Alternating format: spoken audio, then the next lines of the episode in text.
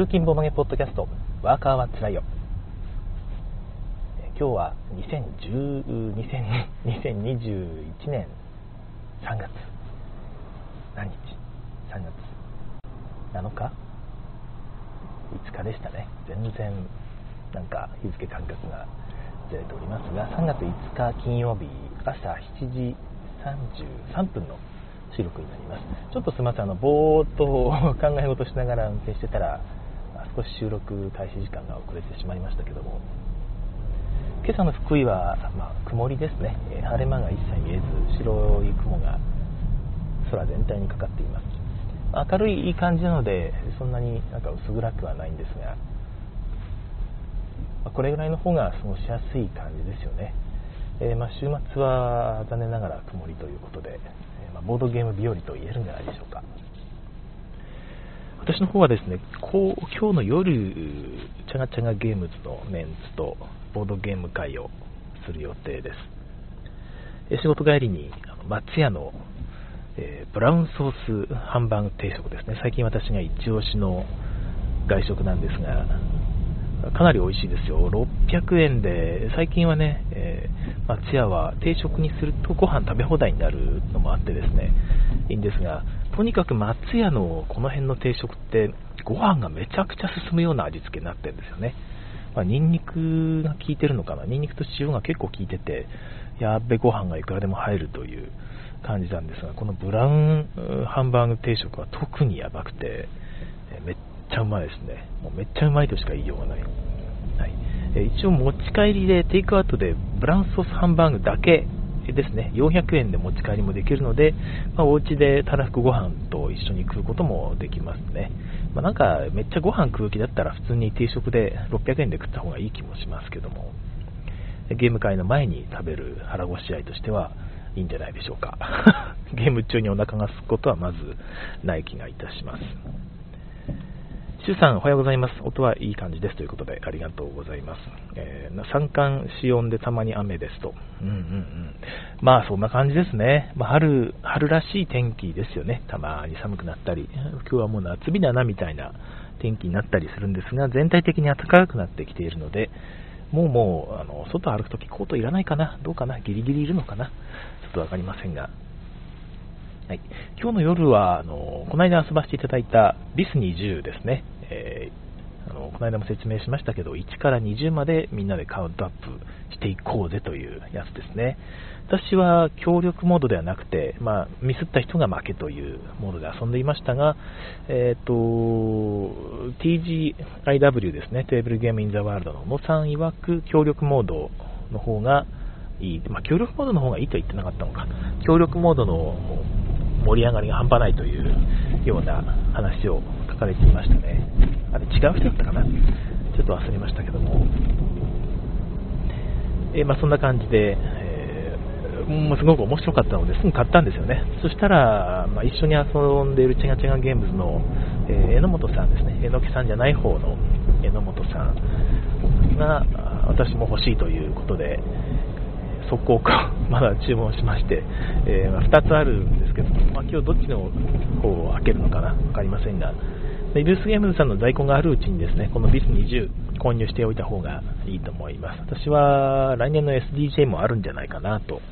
まあ、せめてノミネートぐらいには、まあ、レコメンドぐらいには、推薦ぐらいに入る気がしているんですけど、どうでしょうかね。はい。まあ、おっさん3人でビス20を遊ぶ姿を想像していただければと思うんですが、まあ、大変面白そうですよね。あと、まあ、アルナックを遊んでみようかなと思ってるんですが、まあ、どうかな。ちなみに榎本さんはですね、えーと、地元の方でボードゲームインストラクターをお仕事として、まあ、NPO ですね、えー、まあ、ライフワークですよね、それで食っていこうとは思ってないみたいですが、えー、それをちょっともう老後の趣味みたいな感じで、えやりたいと思われているみたいで、割と精力的にインストラクターのお仕事されてるんですよね。で先日も地元の子ども会のゲボードゲーム盛り上げ役として、え参加したみたいで、いくつかゲーム遊ばれたみたいです。で中でも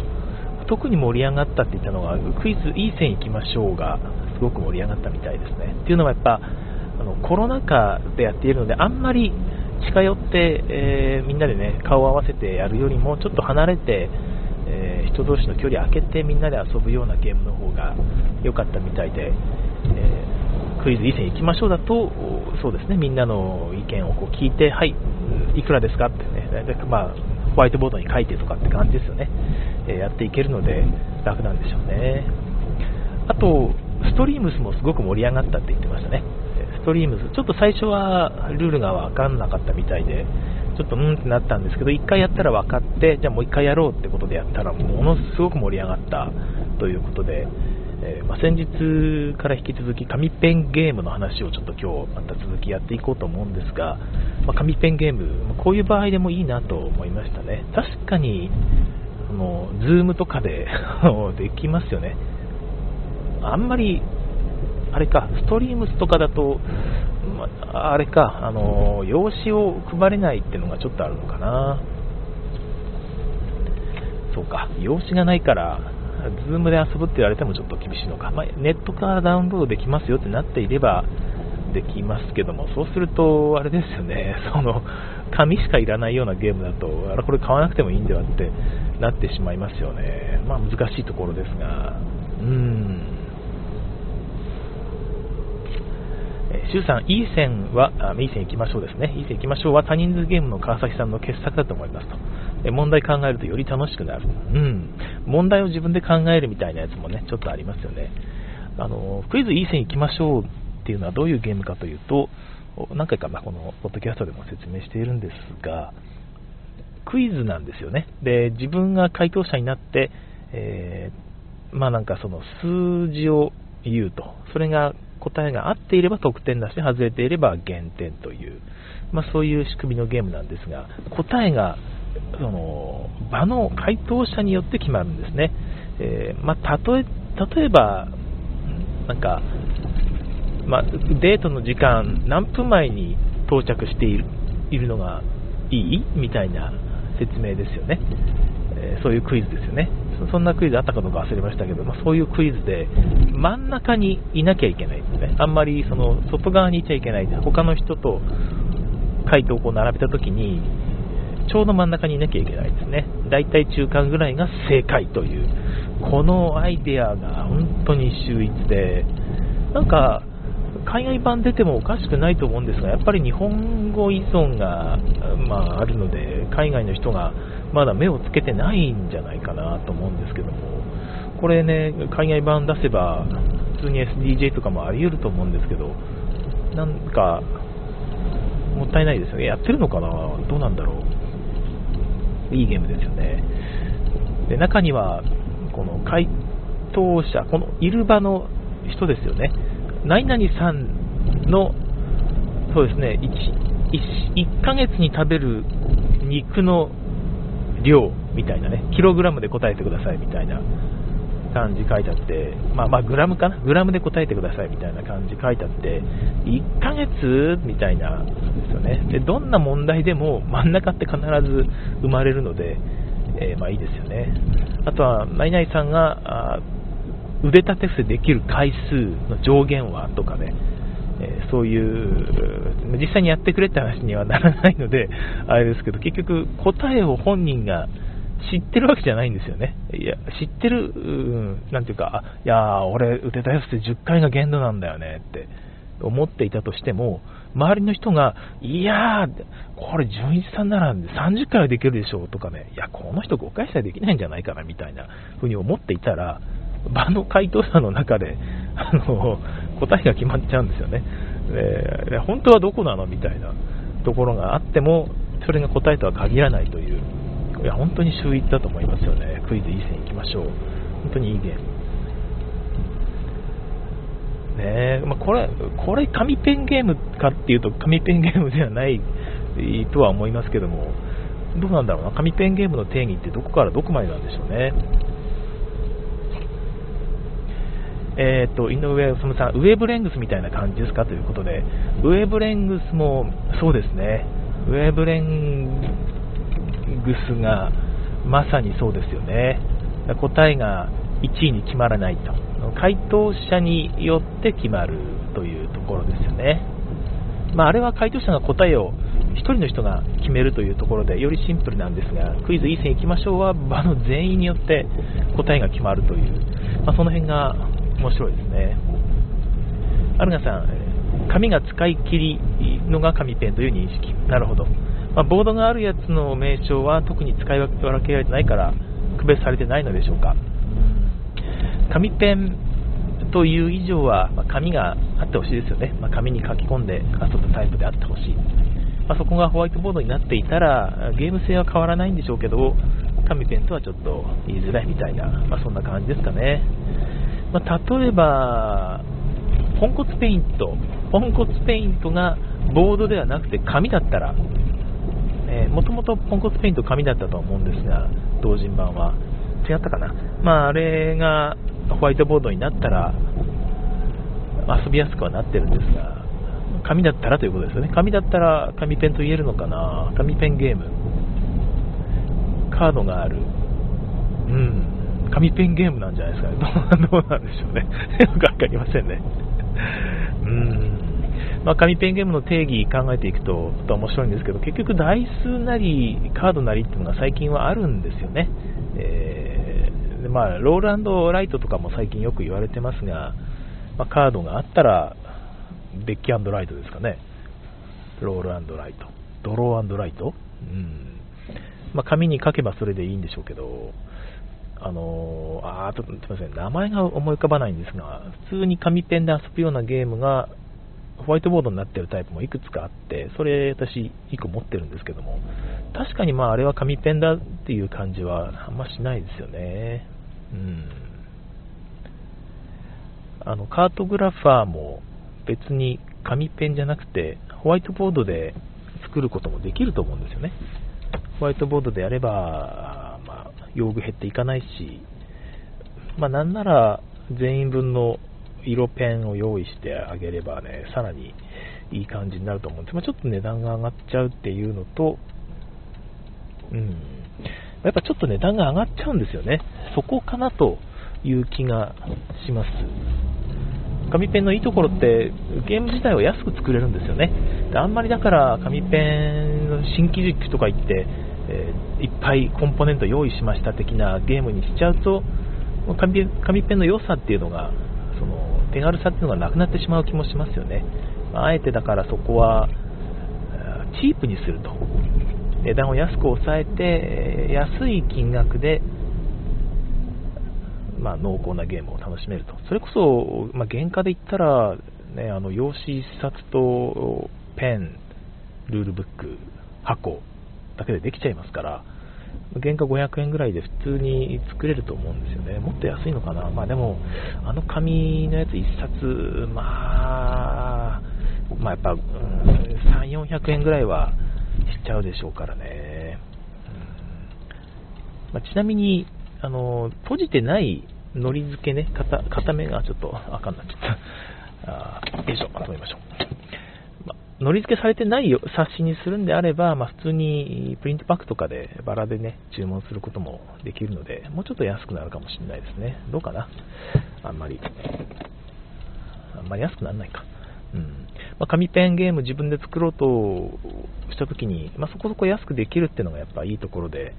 プレイヤー自身も安くこうできますし、いいですよね。カートグラファーなんかとかそういう意味ですごく良かったんじゃないかな。か逆に、その、重げを紙ペン化しましたって流れが、まあ、なんかどうなんだろうなって、位置づけ的に。重げのアイデアを思いつきました。それをとりあえず一旦紙ペンで表現してみましたっていうのは、逆にいい気はしますけどね、なんか、うん、それでなんか面白いってことになって、テストプレイもして、じゃあこれをボードに置き直しましょうみたいな、まあ、2段階ですね、1回ボードで作ったものを紙ペンにして、それで反応を見て、面白そうだったら、でまたボードに戻しましたっていうような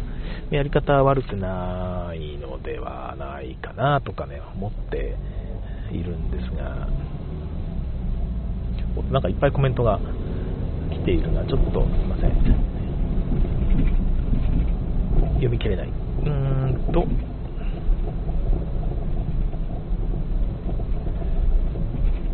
どうだツイッターでアンケートを探ってみるのもありかも。まあ、まあ別に定義したわけじゃないので、どなたか取りたい人いたら、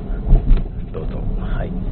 えー、シュさん、もったいなくて、もともとついてる紙は使えなくて、えー、必ずコピーかプリントアウトしてますと。おー、なるほどね。まあ、なんとなく気持ちわかりますね。私はどっちかというと、なんか、昔を自分はそうでしたね。昔、子供時代とかはこんな感じで、もうなんかね、もらったノベルティとか使えなかったんですが、大人になって、なまあ、引っ越しとか何回かあるじゃないですか。その時に自分の昔取っといたノベルティがこう箱の中からゴソンと出てくるんですよね。で、これ、当時使ってればよかったって思うわけですよ。なんか、そのキャラクターなりね、えー、まあ、なんなりっていうのが流行ってた時期に、使っていたらもっと楽しい人生を送れてたんじゃないかなみたいなことをこう思い返した時期があってそこからはノベルティもらったらすぐ使うようにしてます。取っと取っておかない。取っておいても意味がない。プレミアが出て売りますとかそんなことしたいわけじゃないので、えー、すぐ使いますね。でボードゲームのそういうものも、積極的に使うようにしています。そうするとあれですよね。ボードゲームの制作者が思い描いていたこういうゲーム体験ですね。ゲーム体験を、まより濃厚に感じることができるのかなということですね。だからこの間カートグラファーをみんな L 鉛筆で遊んでいたの中、私だけ鉛筆で遊んでいたっていうのもそういうところなんですよね。ボードゲーム制作者は、まあ、いろんな思いがあって、本当は、本当は色鉛筆で遊んでほしかったのかもしれないんですが、コストも考えて、これでどうだって出してるわけですよ。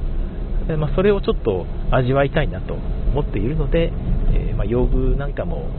消耗品であってもそれをなるべく使うようにしています。まあ、1回遊んで全然ダメとか、えー、まあ、これはちょっとこのままでは無理だなって思うものはね、えー、ちょっと工夫して、えー、自分なりに用具作ったりもしますけども、アルガさん、えー、分かるということで、コピーかプリントはとね、そこの変配も分かる人多いですよね。まあ、でも背景に色がついてるシートは書きにくいので、え、ラミネートしてホワイトマーカー入れておくと、エコですよと。うーん、なるほど。はいはいはいはい。いや、いろんなテクニックありますね。えー、シュさん、ラミネートするにも中はコピーを使ってしまうからということで そうですよね。元のやつは完全に残しておくと。完全な形で残しておく。ですね。まずは、えー、届いたカードを全部スキャンして、えー、自分の手作りカードに置き換えて遊ぶというところですよね。えアルガさんは、コンポーネントによっては箱なしで売れますからねと、同人限定の発送、紙ペン。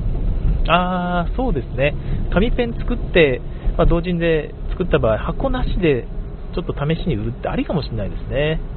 それ面白いかもしれないな。まあ、ただ、まあ、個人的には箱があった方が、ボードゲーム会持ち込んで、みんなにね、興味持ってもらいやすいんで、どうかなと思いますけど、まあでも、1枚釣りの普通のまあ、ペラ紙にパッケージの、ね、画像を貼り付けて、それをジップロックに入れて、えー、まあ、一緒に、ね、その用紙を入れて送れば、だいぶ安く送れる気もしますね。いや、いいかもしれないですね。ポスト、クリックポストでね、198円で送れますし、もっと安く、普通に、普通郵便で送れるのかな。いや、ありかもしれないですね。ちょっと考えてみても面白いかもしれないですね。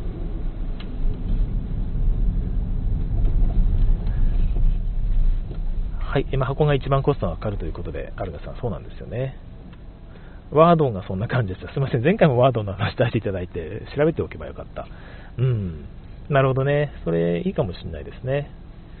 えー、シュウさん、ケチっているわけではないですね。その、ラミネートして使う。ケチっているわけじゃなくて、紙が減っていくのがいつか足りなくなるみたいな脅迫観念で辛いということでわかります。私も、まあ、今のところ一切起きてないんですけど、リプレイしすぎて、ね、同じゲームを何回も何回も遊びすぎて、紙が足りなくなってきたな、これ次なくなるなみたいな感じになったら、まあ、その時点でちょっとラミネートしようかなとは思っています。そこから先は、もう一回ね、あの紙の束、ベッド購入とかもいいんですが、そこまでしないかなっていうのもあるただ、どうかな、あれか、あの、そんだけ何回もリピートして遊ぶようなものは、まあ、もう一回紙のその補充用紙買い直してもいいかもしれないですけども、まあ、幸運にもと言いますか、えー、残念ながらと言いますか、そういうゲームには今のところ出会えておりません。元春クレバーなんかね、めちゃくちゃ遊んだけど、あれアプリだから遊んだっていうのも、一人用のアプリだから遊んだっていうのもありますから、うーん、紙でだったらそんだけ遊んだのかと言われると、どうかな。はい。あと、まあ、いやいや、すいませんということ、いやいや、こちらこそすいません、ちょっとね、チェック忘れていて申し訳ない。まあ、前回もちょっと話し出したんですが、紙ペンが、ね、なんか出過ぎじゃないのっていう話があって、まあ、それは、まあ、人によるんだろうけど、私はちょっと飽き気味なんですよって話をしたんですが、やっぱり考えてみると、ソロっぽいすぎるのが、ちょっとやっぱゲーム会で出された時のテンションがあれなのかなという感じですよね。ややると面白いので、みんな、いや、面白いねってなるんですが、やっぱ紙ペンやろうぜってなった時に、ちょっとみんなの、その、テンションが空気が悪くなるというとあれですけど、テンションが低いのをちょっと感じるんですよね。ああ、紙ペンなーって、ソロゲーでしょっていう感じですよね。なんかみんなで集まってんのに、あえてソロゲーをやる意味みたいなところが、ひょっとしたらあるのかなとも思ってるんですが、私自身はそんなに嫌いじゃないんですけど、確かに何回も何回も遊ぶと、せっかくこうやって集まってんだから、もうちょっとインタラクションあるやつやろうぜみたいなことにはなるかもしれないですよね。で、紙ペンの中にも一応サイコロを振るとかね、そういうやつだと、親手番の人ね、サイコロ振った人がもう一回振り直せるとかっていう、まあ、ベンドルフの 紙ペンにありがちなやつですよね。21とか私も大好きなんですが、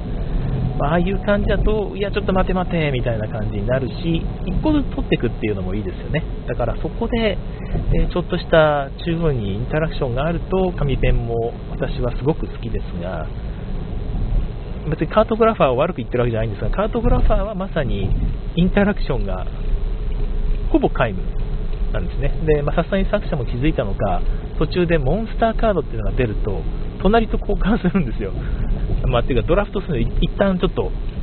あの、用紙を隣に渡してですね、渡してもらった方が、あの嫌がらせで、モンスターのマークを地図上に書き込めるんですね。で、はい、どうぞって戻すと悲鳴が聞こえると、おいおいおいここに、ここにモンスターって言ったらダメでしょ、みたいなことになるっていうのが、まあ、インタラクションとしては機能はしているんですが、なんていうのかな、求めてるインタラクションじゃないんですよね。なんかその、やっぱ早撮りがしたいのかな、自分は。競りですよね。競り的な何かを体験したいんだろうなと、ちょっと思っているんですよね。自分がもし紙ペン作るとしたら、その辺の要素は入れていきたいような気がいたします。まあ、早撮り的な要素で言うと、特にそのカードめくって全員同じものを書き込むという中でも、自分のマップ上で先にこの条件を達成した人が高得点、後から2番手以降の人はちょっと低得点みたいなルールも多いですよね。あれもまあまあいいですが、結局、まあ、紙ペンゲームの宿命で他の人の盤面を見てられない、もしくは見てはいけないという、そういうルールになっていることが多いわけで、そうなると、それがね、インタラクションとして機能しているかというと、そんなにしてないような気もするんですよね。うん多分俺はこれ1等取れるだろうなと思ってたら他の人が先に、あ、A 達成しましたみたいな聞こえてくると、えーっていう、なんか、な、なんだったんだ俺のこの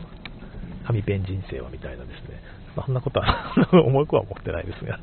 ちょっとがっかりするという。これが、もうすぐ A が達成されるっていうのが見えると、うわ、焦る焦る、やべやべ、もうこれ、もう無理だな、みたいな。諦めて B の方行こうかなっていう、そういうちょっと悩みどころがね、他の人を前提にした悩みっていうのが生まれてくるわけですよ。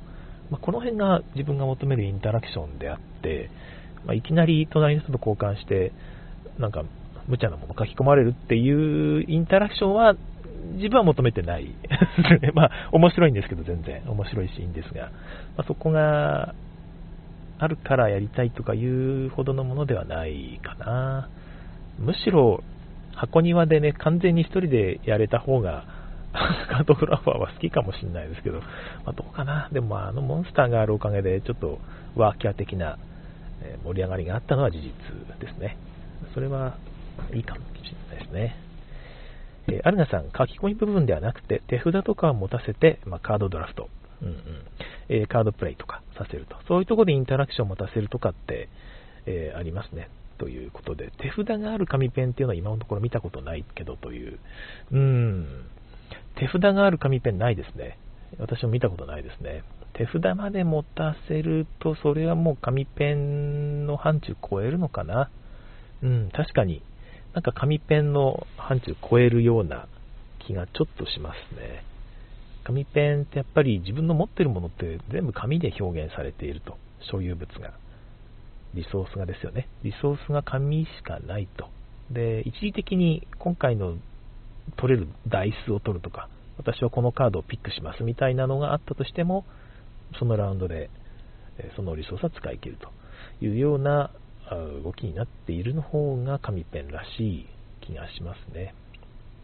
自分のこのゲームの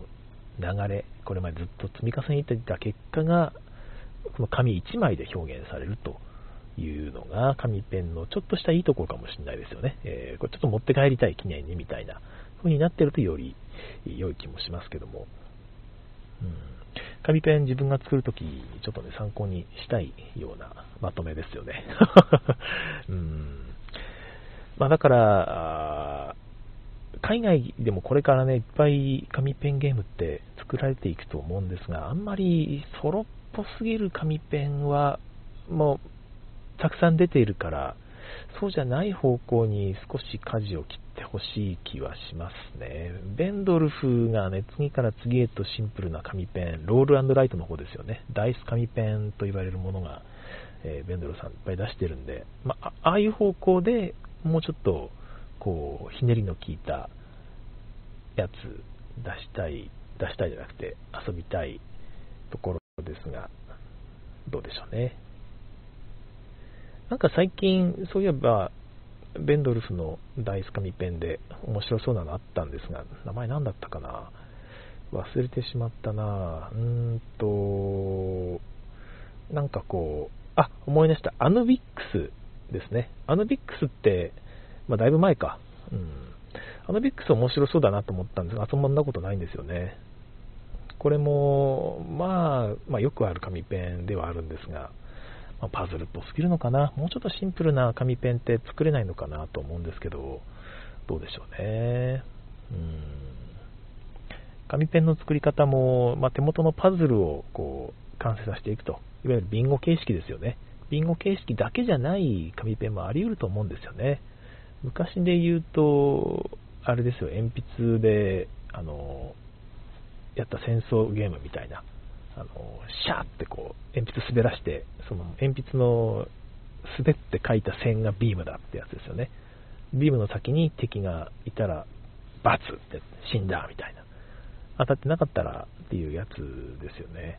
ああいう、ああいうもっとアナログな紙ペンもあっていいんじゃないかと思いつつ、やりたいかと言われると別にやりたくないので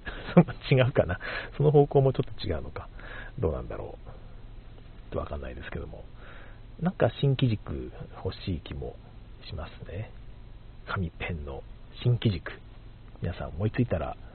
これぜひね、ゲームマーケットで出していただきたいですね。はい、ということで、え今日金曜日ですね、皆さんも聞いている人も、これから仕事だと思うんですが、週末に向けて全然仕事にね、が乗らないですよね。私もまあ気乗らないわけでも実はなくて、まあ、そこそこ今仕事が面白いので、まあ、今日も今日の分きれいに片付けて帰ろうかなみたいな風に思っています。まあ今日の夜ボードゲーム会ですしね、えー、サクッと終わらせまして、えー、夜に備えたいと思います。週末の方はまた友達と重げができるかなと思っているんですけども、どうかな？うんえー、楽しみにしていこうと思いますね。また遊んだゲームで面白いのあったら、来週お話できればと思います。なかなか最近、まあ、ゲーム界の参加も少なくなっていて、ネタが減ってるんですよね。何かボードゲームのネタだけではなく、こういう話が聞きたいとか、昔なんかこのゲーム遊ばれてましたよね、どうでしたみたいな話がもしあったらですね、ぜひ私の公式の方まで、えー、お寄せくださいませ。それでは今日も聴いてくださいましてありがとうございました。次回更新をお楽しみに。さようなら。